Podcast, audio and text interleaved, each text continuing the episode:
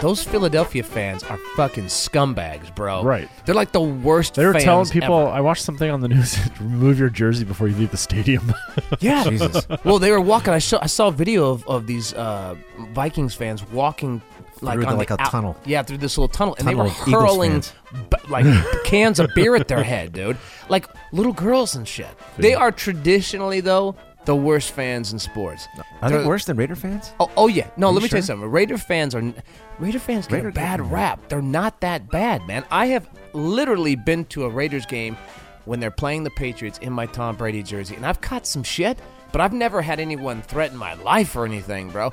I went to a Raider game working for Jägermeister Oh shit. with two smoking hot blonde. Well, that's a girls. different story. And I, w- I was pretty uncomfortable. Most of the time. it was, dude. The only trouble I've ever had at, at a live football game was at Candlestick Park with Niner fans. Niner fans are cocksuckers, too. Like, Giants fans are docile. Niner fans are kind of cocksuckers. Raider fans are just really passionate. But the Right. Eagles Yeah, fans yeah, yeah. are fucking criminals, bro. bro, the cops in Philly greased the light poles and shit so people wouldn't climb the light poles.